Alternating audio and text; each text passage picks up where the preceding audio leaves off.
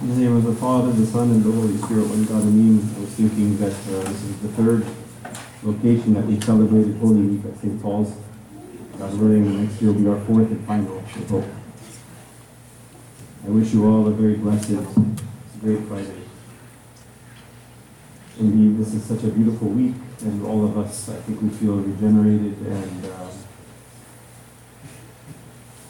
renewed in our spiritual life every time we come to Holy Week and we focus on the Passion of Christ. Uh, in the Old Testament, it was clearly revealed that there was a great gulf, a great chasm between God and man. And sometimes God allowed a glimpse of His glory, of His power, of His uh, honor to be seen by man or to be experienced by man. And it was a very dreadful experience. One of the very powerful expressions of this uh, experience of man who comes into contact with the glory of God is Isaiah. Isaiah has a vision in which he sees the Lord enthroned, surrounded by the seraphim. And they are singing in a beautiful voice, Holy, Holy, Holy. And his reaction when he sees the glory of God is he says, Woe is me, for I am undone, because I am a man of unclean lips, and I dwell in the midst of a people of unclean lips. For my eyes have seen the King, the Lord of hosts.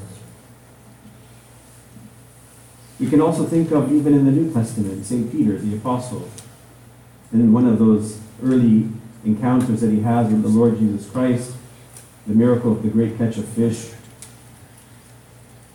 Peter also has a kind of experience of God's manifestation, of his power, of his glory, of his honor. And so, at the command of Christ to go into the deep and cast out again, St. Peter experiences God calling his creation, the fish, to come into the nets in total obedience. And Peter, coming into contact with the divine person of Christ, again, he does what? He falls down and he says, Depart from me, for I am a sinful man, O Lord. Again, St. Peter and two other apostles are taken by the Lord to Mount Tabor, where he is transfigured before these three apostles, the same three apostles that he will take with him, Peter, James, and John, to Gethsemane. And there, in order perhaps to prepare his apostles, especially in the representation of these three apostles, for the passion that will be very soon that they will encounter and be participants of, he's transfigured. And his divine brilliance was seen by them. And again, what is their, what is their experience? They fall down on their faces and they say, and they were greatly afraid, the scripture says.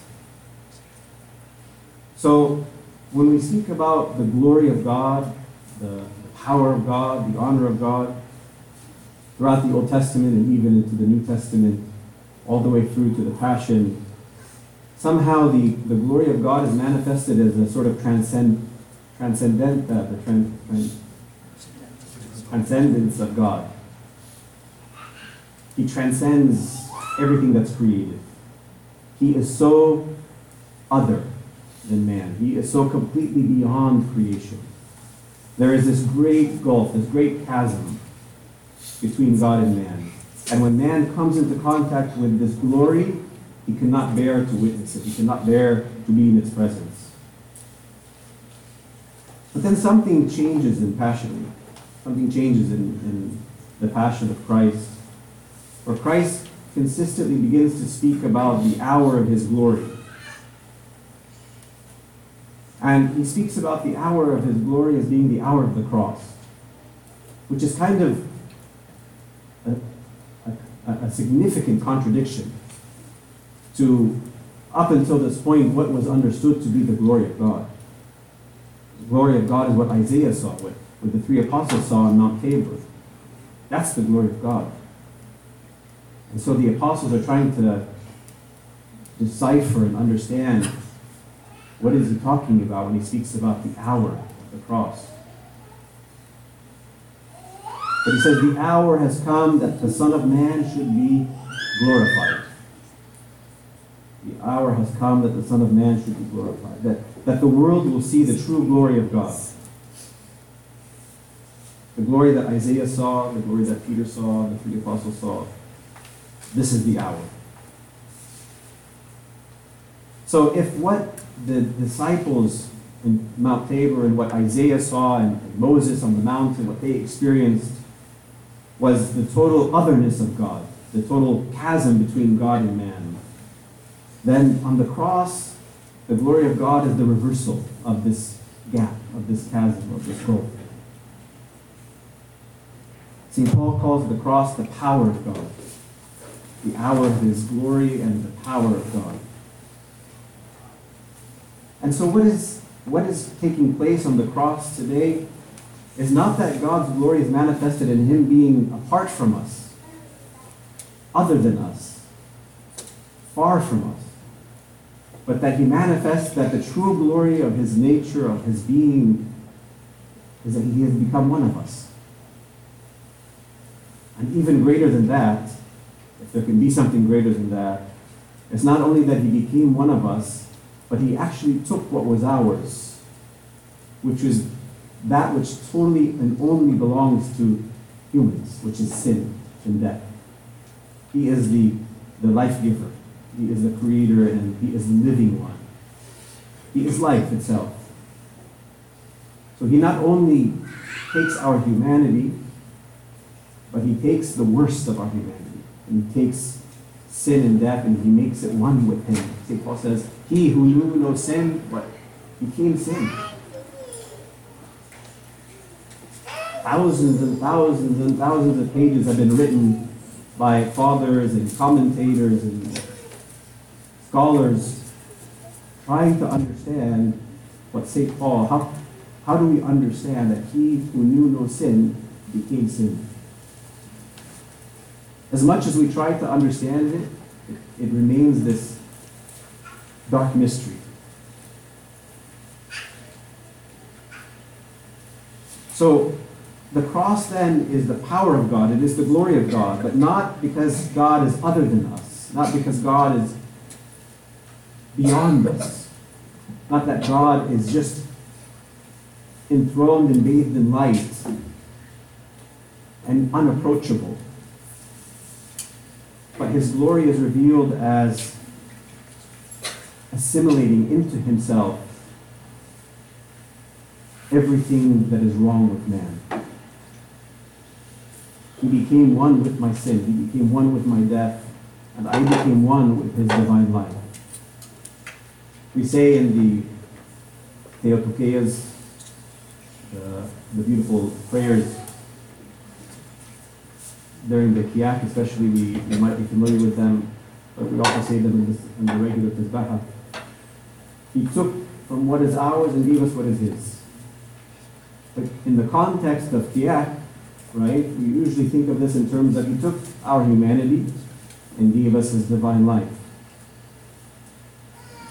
But I want us to look at it a little bit differently today. Look at the icon of Christ on the cross and say, He took what is mine what is mine is the cross. That's me who should be on the cross.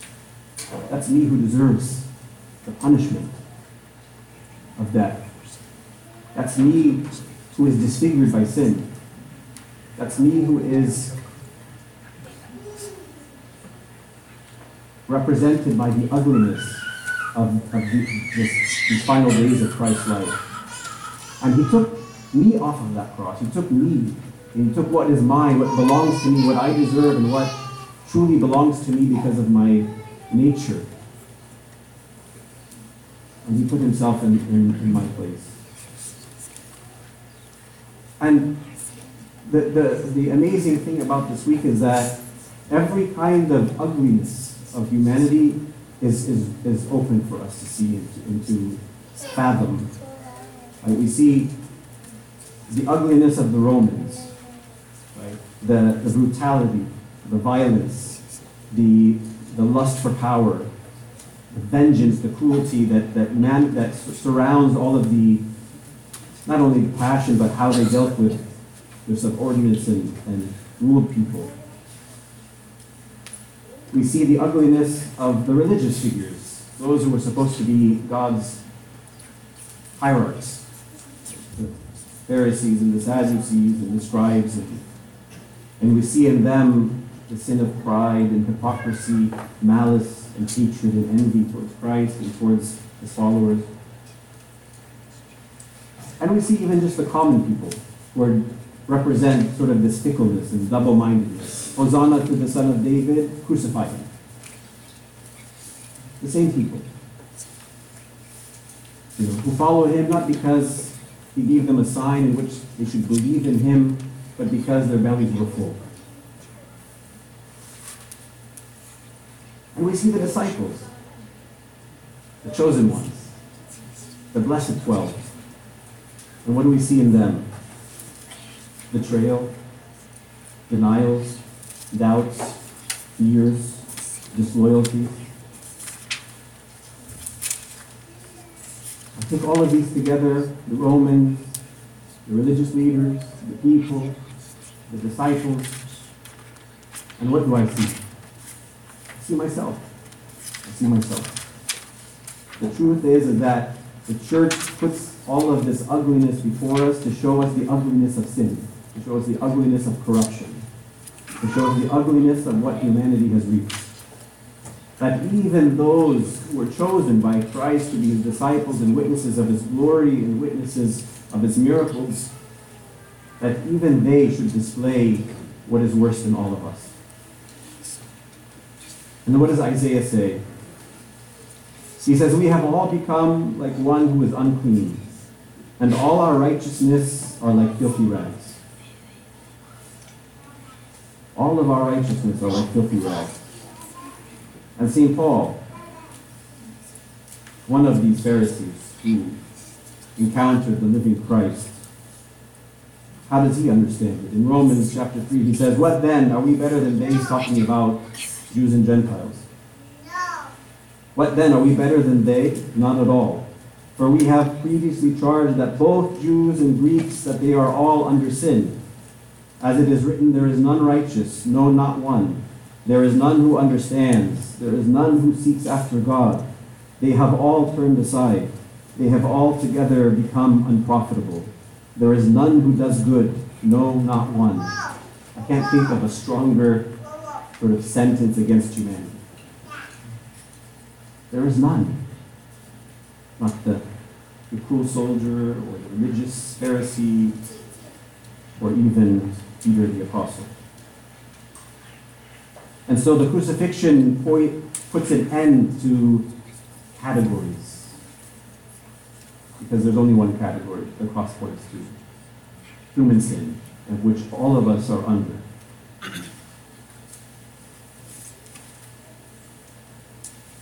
And so the passion reveals God's response to man's wickedness. Again, St. Paul says in Galatians, Christ redeemed us from the curse of the law, having become a curse for us. For it is written, Cursed be everyone who hangs on the tree. And as we said before, he made, for our sake, he made him to be sin who knew no sin, that in him we might become the righteousness of God. So for St. Paul, it's very clear. Christ voluntarily, deliberately puts himself in accursedness. He makes himself accursed. And to be accursed means to be godless. Means somebody who is beyond godliness. That's what Christ identified himself with. And the response that God shows in the face of sin is what? Love, mercy, and forgiveness. Love, mercy, and forgiveness. So the cross doesn't just show the ugliness of sin. It doesn't show just the, the, the evil that we see in the Romans and the Pharisees and the people and the disciples. But more importantly, it shows how does God respond to that ugliness? How does God respond to that misery, to that wretchedness? What is his answer to it? And his answer to it is love. His answer to it is mercy. His answer to it is forgiveness. It means that by the cross, God has decreed that sin doesn't have the final word. There is a word that comes after sin. There is a response to sin that is greater than sin. And that response is life, salvation, redemption, love, mercy. So if God responds to sin in such a way, then it means the response is greater, has overcome the initial evil. And there's a verse that, for some reason, this week was was fresh for me. I'm sure I've read it before, but it, it seemed to be a verse that I couldn't put aside this week when I was meditating on the Passion. And it's in St. Paul's epistle to Timothy, the second epistle to Timothy, chapter 2, verse 13. And he says, If we are faithless, he remains faithful. He cannot deny himself. If we are faithless, he remains faithful. He cannot deny himself. What does that mean? First of all, the first part, if we are faithless. Here, St. Paul is not talking about faith in the sense of belief. He's not saying those of us who don't have faith in Christ. No, he's saying those who are faithless, like a, a faithless husband or a faithless wife. Somebody who is a betrayer, a denier. Somebody who has fallen short constantly.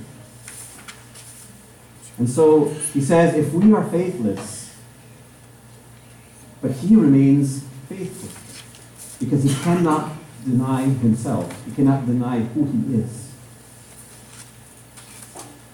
So the Passion reveals to us that God has incorporated all of our unfaithfulness, not just in the past, not just in the present, but all of our unfaithfulness also in the future.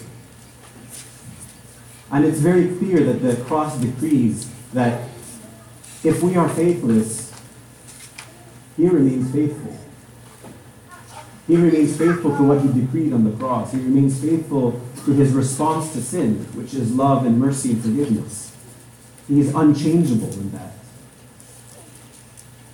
And I kept thinking to myself, but something inside of me as, as a man cries out for, for, for a form of justice in which there is a point in which he does deny me forgiveness, in which he does deny me unconditional love in which he does deny me mercy. Because there must be a point in which I don't deserve it. There must be a point that in my unfaithfulness to God, he can't keep responding with the same love and with the same mercy and with the same forgiveness. Inside of me, that kind of justice cries out. Because I know that that's the only way that I can probably deal with another person.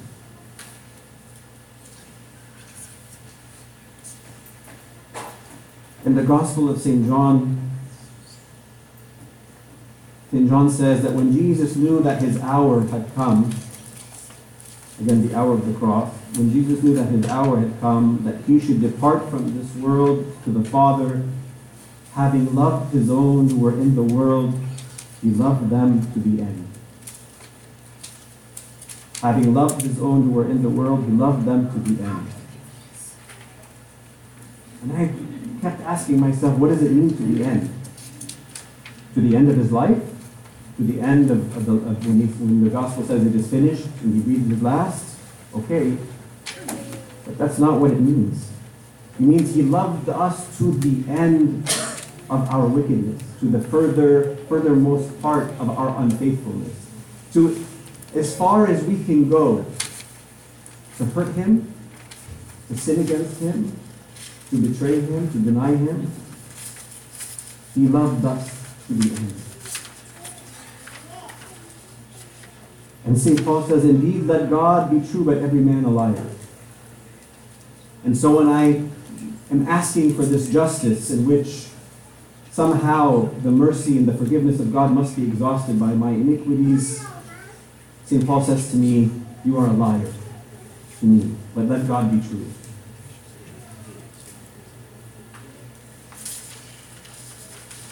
If we are faithless, he remains what? Faithful. And, and this is, again, the decree of the cross is that God does not give forgiveness. He is forgiveness. God does not dispense mercy. He is mercy. He doesn't show us love. He is love. God, as St. Paul says, he cannot deny himself. I, I wish we can say this verse together. If we are faithless, he remains faithful. Let's, let's just, I want us to say it together. If we are faithless, he remains faithful. He cannot deny himself. Again, if we are faithless, he remains faithful. He cannot deny himself. He cannot deny himself. Indeed, let every man be a liar, but let God be true. This tension, this tension between my misery, my, my sins, my constant falling short of loving God the way He deserves to be loved, on the one hand, and this faithfulness of God on the other hand, to the end, is a great tension in each one of us. Because again, it's not the system of justice that we accept in our human nature. And as one of my favorite spiritual fathers, uh, Father Zacharias Zacharou, said, he, he said, there is an abyss of sin that cries out to the abyss of misery. Right? We are in this abyss of sin, this chasm, this, this black hole of sin. And yet there is just as great, or even much greater, abyss of God's mercy. And he says we live with this abyss of, of sin crying out to the abyss of mercy. And I saw this very beautifully this week in the apostles. So actually, I want us to go back for the rest of our, our, meditation together to some of the events that we read about last night, which were the Eva Friday.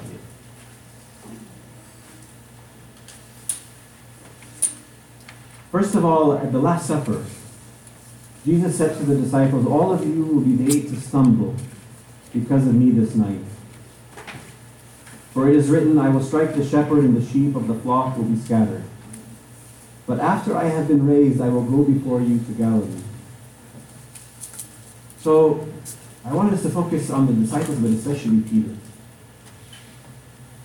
So, Christ is about to go to his own destruction.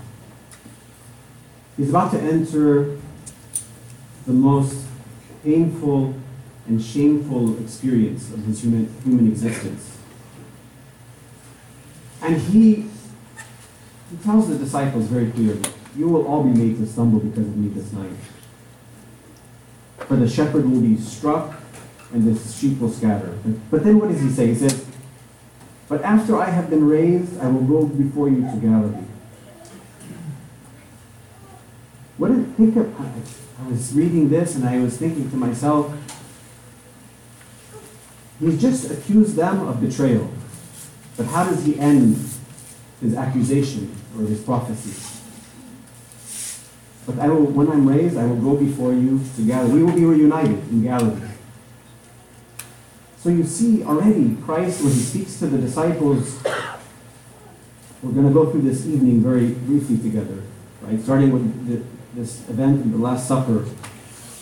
Christ is saying, You will betray me. You will, be, you will stumble because of me. But don't worry. I'm already thinking about when we're going to be together in Galilee.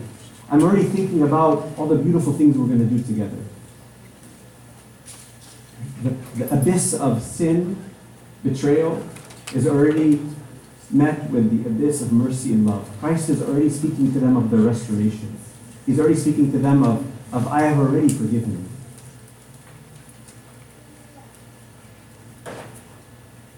He's worrying about them. He is about to go to his death his crucifixion, his torture, and he's worrying about his disciples. He's saying, Don't worry. After all this, you will see that I will go before you and meet you in Galilee.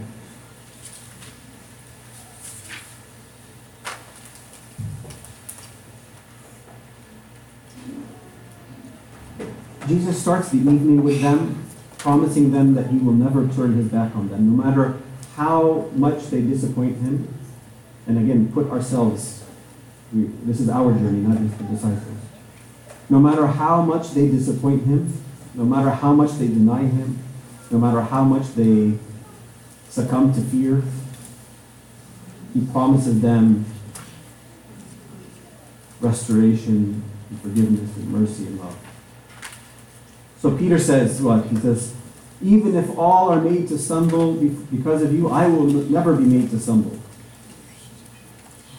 Even if all of these other disciples, even if they are made to stumble, but I love you too much. Put yourself in Peter's place. Lord, I love you too much to do A, B, and C. Yeah, maybe I did some, but, but I love you too much to do that. Peter doesn't know himself yet. Peter, I, I really love Peter.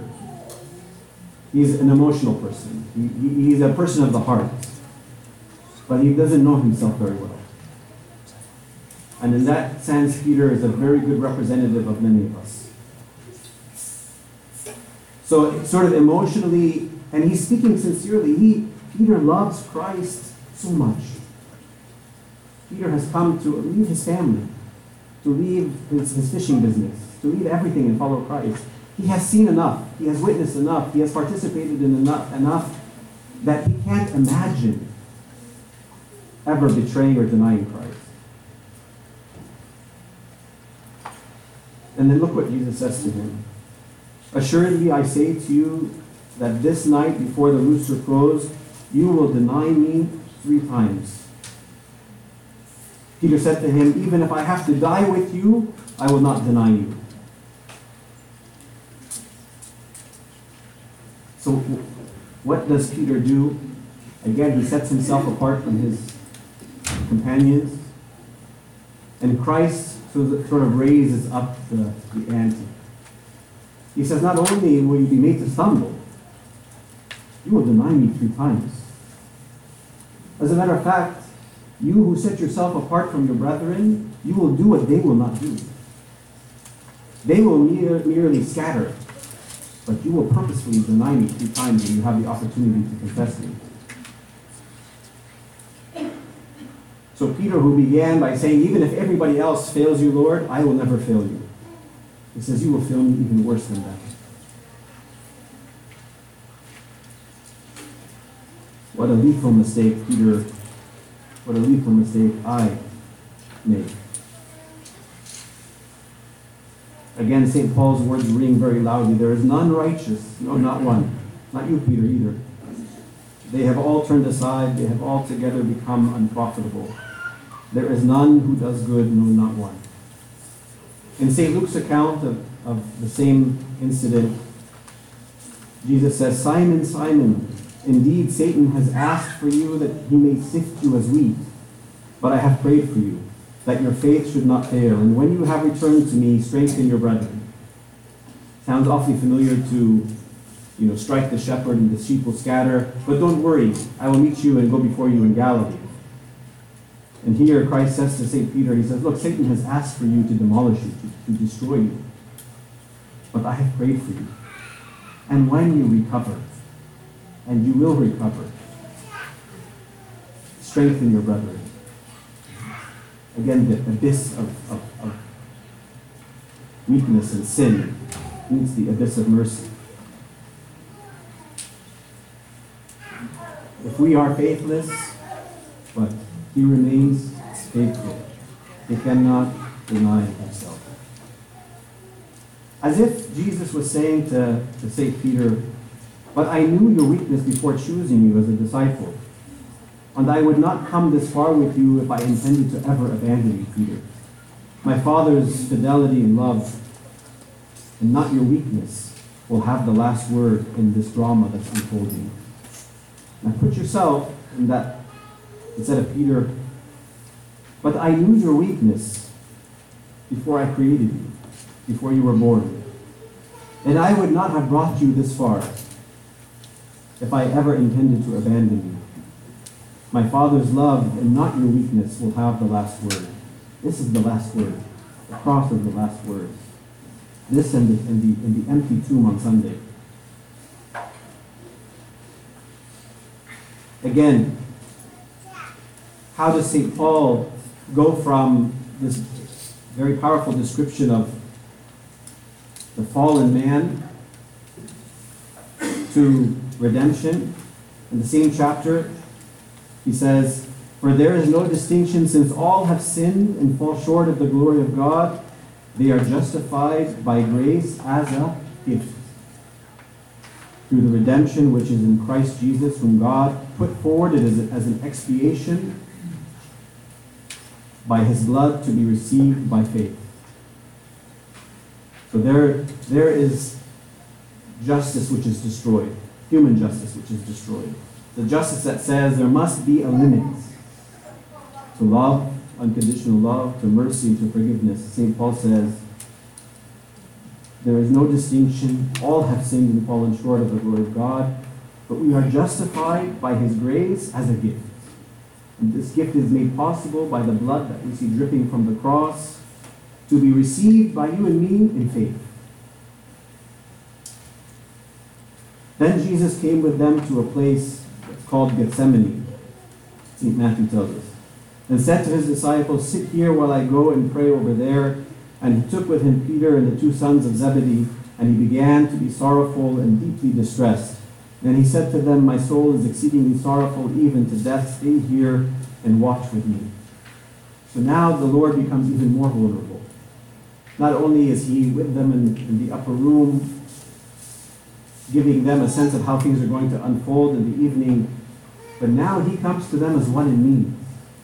And he says, Look, I'm in distress. I'm in anguish. I am sorrowful unto death. I'm crying out, Father, if it be possible, let this cup pass from me. I need some companionship. And he takes the three apostles who should have been strong because they saw him in Mount Tabor, right? They saw him transfigured on the mountain.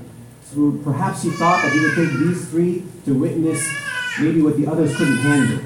Perhaps the, the other disciples wouldn't, wouldn't be able to, to even accept to see Christ in such weakness. So he takes the ones who saw him in glory and he says to them, Stay with me, awake. Let's pray together. Trying to imagine the Lord telling me, Come pray with me. I need, I need your prayers. I need your strength, your companionship. Your, I need you to stay awake with me tonight. And three times the disciples are asleep. And he comes to them the first time, Are you still asleep? Get up. Second time, the same thing. The third time. Indeed, they, like us, have become what the scripture says useless servants. Useless servants. That's what we are. But again, if we are faithless, what? He remains faithful because he cannot deny himself. So Jesus says to them, Watch and pray. Finally, he says to them, Watch and pray, lest you enter into temptation. The spirit indeed is willing, but the flesh is weak. Again, Jesus went from, I need you, help me. Okay, you can't help me, let me think about you. Right? So he says to them, Watch and pray, lest you enter into temptation. Again, Christ shifts from himself to the care of his disciples. And then he says, Behold, the hour is at hand, and the Son of Man is being betrayed into the hands of sinners. Rise, let us be going. See, my betrayer is at hand. Of course, he's speaking about Judas. And very beautifully, when Judas comes and kisses him, Jesus says to him, Friend, why are you here? And the, the translation for the word friend here is not like uh, friend from work, an acquaintance. The word means my companion or my comrade, my partner. That kind of friendship. So he says to his betrayer, he says, My companion, my comrade, my partner, why have you come here? So Christ, even in the face of his betrayer, is thinking about Judas. He's still loving Judas. He's still forgiving Judas. He's still offering Judas to, to be like the others who have failed him, no different. And he treats him with no, with, with no deference. He says, You are my friend just like they are my friends. Even though he plotted in this way, and they scattered in this way, and he denied me in this way. If we are faithless, what? He remains faithful. He cannot deny himself.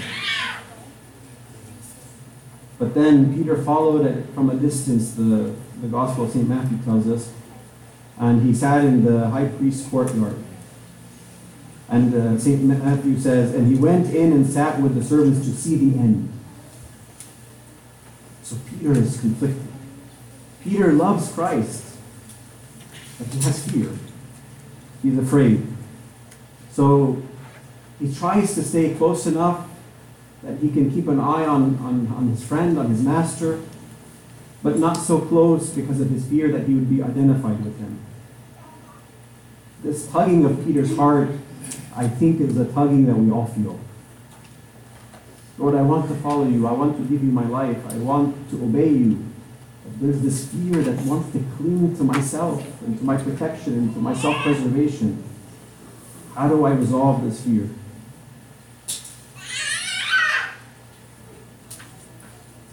And in one of the accusations, I won't go through all of them, but in one of the accusations, it's sort of an ironic phrase that, that is worthy of our meditation. Someone says to him, Surely you are one of them, or your speech betrays you. Think about that. Now, of course, this person is identifying Peter as a Galilean. This person is saying your accent sounds like the accents of those who come from Galilee. So you're part of that group. But read it a different way. Surely you are one of them. Surely your identification betrays you that you belong to Jesus. As much as you and I want to betray him, deny him, forsake him, disobey him, the finger is pointed back at us that says, Surely you are one of his. Surely you belong to him. Surely you can't separate yourself from him. You cannot, you can't disassociate yourself from him. You belong to him. So I see in this, in this accusation the most beautiful expression of who Peter is. You can't hide, even in your fear. You will go with him to get to meet him in Galilee. You will see him on the seashore after his resurrection. You will go to the ends of the earth and confess him. You belong to him. And each one of us, we belong to him. He can't forsake us, even if we try to deny him. He will keep after us, like Peter. He will say, Satan has asked for you, but I have prayed for you. Because if we are faithless, but he remains faithful, because he cannot deny himself. What a beautiful irony. And Peter remembered the word of Jesus who had said to him, Before the rooster crows, you will deny me three times. So he went out and wept bitterly. Look at the, the beautiful sign that Christ sends to Peter to awaken his love. The crowing of the rooster. That's all it took. Peter, in the midst of his fear and his denials, in his defense against those who are saying, Surely you are one of them. No, no, no, no, no, I don't know what you're talking about. All it took was the, ro- the, the crowing of the rooster for Peter to awaken his love and to offer that sincere repentance. How many times God will knock at our hearts, will knock at the door of our conscience, our conscience, and awaken us again to his love. And that's why the rooster is a reminder that Christ has already, he tells Peter, I have already told you this is going to happen. And I've told you it's going to happen so that you don't despair, so that you're not afraid to come back.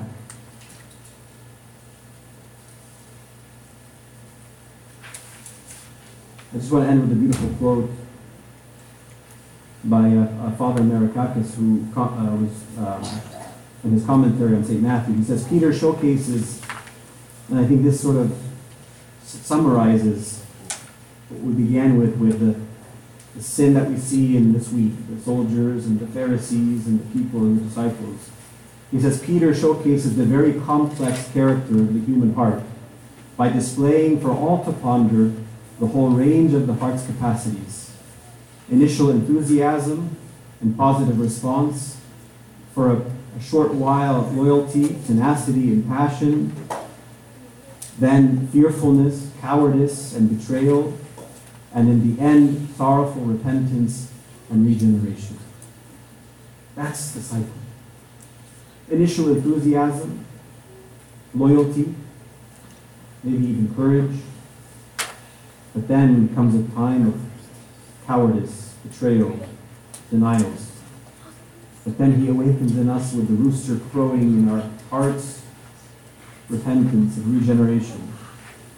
And so we talked about these two abysses the abyss of sin, the abyss of weakness, the abyss of misery, and the abyss of mercy. And what the cross shows us today is that the abyss of mercy has swallowed the abyss of sin. Because if we are faithless, he remains what? Faithful. Because he is what? cannot deny Cannot himself. deny himself. In Hosea, he says, I will betroth you. I will betroth you to me forever. I will betroth you to me in the righteousness and in justice, in steadfast love and in mercy. Christ today is the bridegroom who has betrothed us, wedded us forever. And he, he did that in righteousness and in his justice, in steadfast love and in mercy. Finally, if we what are faithless, he remains faithful. He cannot deny himself, and glory be to God forever.